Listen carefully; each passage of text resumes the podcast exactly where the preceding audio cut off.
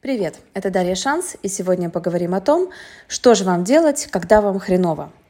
И вы знаете, что я поняла? Нас в детстве учили очень многому, но нас так и не научили проживать свои эмоции. Поэтому проживание эмоций и управление ими – это тот самый навык, которому многим из нас еще стоит научиться. Но это непросто, потому что наше коллективное бессознательное с самого детства нам внушало, что нужно избегать наших эмоций. Я говорю, конечно же, о негативных эмоциях. И именно этим и занимается большая половина человечества. Большая часть людей всеми способами пытается избежать своих негативных эмоций. Итак, что же мы обычно делаем, когда испытываем какую-то неприятную эмоцию? На самом деле три вещи. Первая – сопротивляемся. Вторая – реагируем. Третья – избегаем. Вы знаете, сопротивление эмоций не ведет ни к чему хорошему. Это не ведет к желанному облегчению. Почувствуйте разницу между тем, когда вы открываете дверь своей эмоции, и когда вы через силу держите эту дверь, чтобы ее не вышибли снаружи. Реакция на эмоцию, я про крики, скандалы, слезы, это совсем не то же самое, что сама эмоция. И это не то же самое, что прожить свою эмоцию.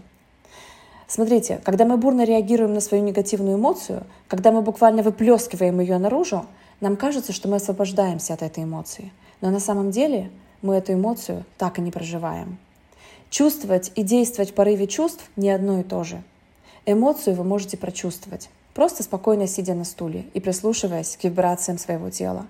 А действовать в порыве чувств – это в большинстве случаев глупая и опасная стратегия, потому что вы совершаете то или иное действие, не обдумав все «за» и «против».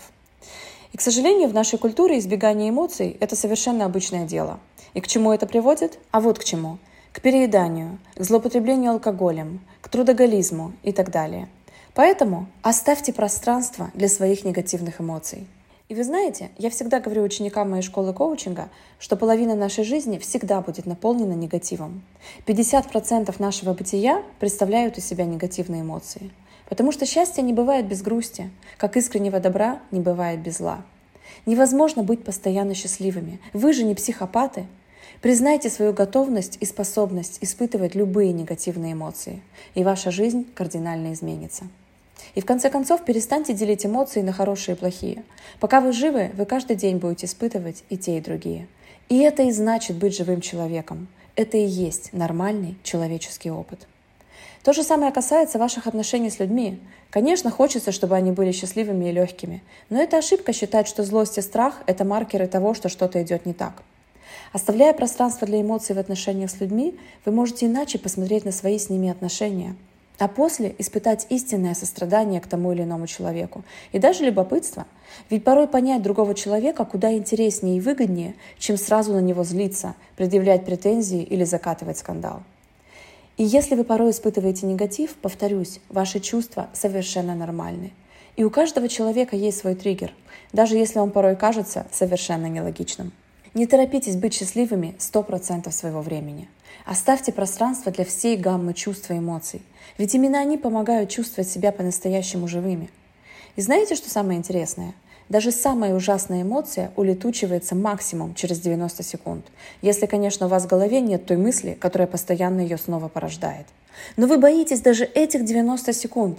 Вы думаете, что если вы испытаете стыд, вину, гнев, страх или обиду, то это вас обязательно убьет.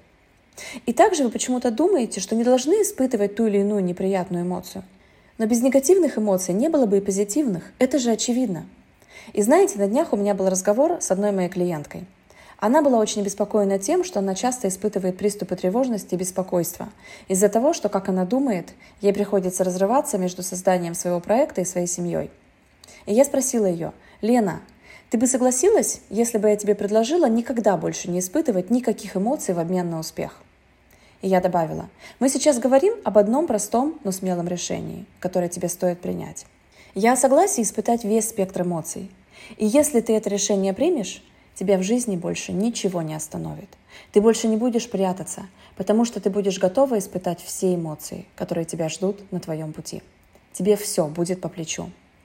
И, кстати, прямо сегодня одна ученица, которая учится в моей программе сертификации коучи «Форсаж», у меня поинтересовалась. «Дарья, а почему мы порой занимаемся такой саморазрушающей деятельностью, как, например, злоупотребление спиртным или обжорство? И знаете, я всегда рекомендую вам задавать этот вопрос самим себе в те моменты, когда вы ловите себя на том, что делаете то, что в здравом уме и трезвом рассудке вы никогда бы делать не стали. Например, я про болезненный шапоголизм. И все, что вам необходимо выяснить, это что именно стоит за этим. Что за этим скрывается. От каких реальных эмоций вы пытаетесь спрятаться с помощью вороха ненужных шмоток. Что это? Боль, печаль, разочарование, страх, тревога. Вы просто не хотите проживать все эти эмоции. Именно поэтому после работы вы также выпиваете сверх меры или наедаетесь так, как будто бы сегодня последний день вашей жизни. И пока вы этого не выясните, пока вы не узнаете, от каких эмоций вы пытаетесь скрыться, выбирая подобную стратегию избегания, вам будет еще очень далеко до эмоциональной зрелости. Ведь те, кто пытается убежать от своих проблем и эмоций, это психологические дети и психологические подростки, а никак не психологические взрослые. И вот что я еще хочу вам сказать. Когда вы пытаетесь решить свои проблемы с помощью внешнего ресурса, с помощью какой-то внешней субстанции или какого-то внешнего фактора, вы всегда будете чувствовать свое нереализованное желание. Потому что вам снова и снова будет хотеться прибегнуть к этому ресурсу. Например, к алкоголю, сигаретам, наркотикам, пирожным или шопингу.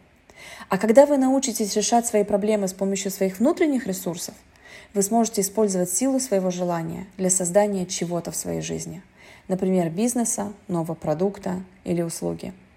Проще говоря, используйте силу вовне, чтобы создать что-то во внешнем мире, вместо того, чтобы опираться на что-то извне и впадать от этого в зависимость. И если вы сможете понять эту концепцию, это навсегда изменит вашу жизнь. Вы начнете целиком и полностью рассчитывать на свой внутренний ресурс и поймете, что только вы сами способны решить все свои проблемы. И вам для этого не нужны никакие внешние субстанции типа алкоголя.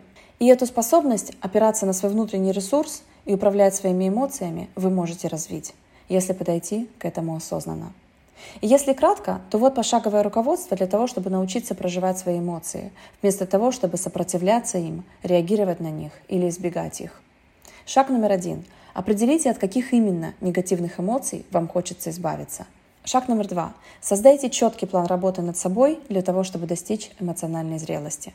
И шаг номер три. Обретите свободу от внешних стимулов и субстанций, на которые вы раньше опирались. Они вам не нужны, поверьте. Спасибо за внимание, друзья. С вами была Дарья Шанс. И если вам нравятся мои аудиоуроки, то прямо здесь на платформе напишите, пожалуйста, отзыв о моих подкастах. Я вам за это буду очень благодарна. Еще раз спасибо за внимание. Пока-пока.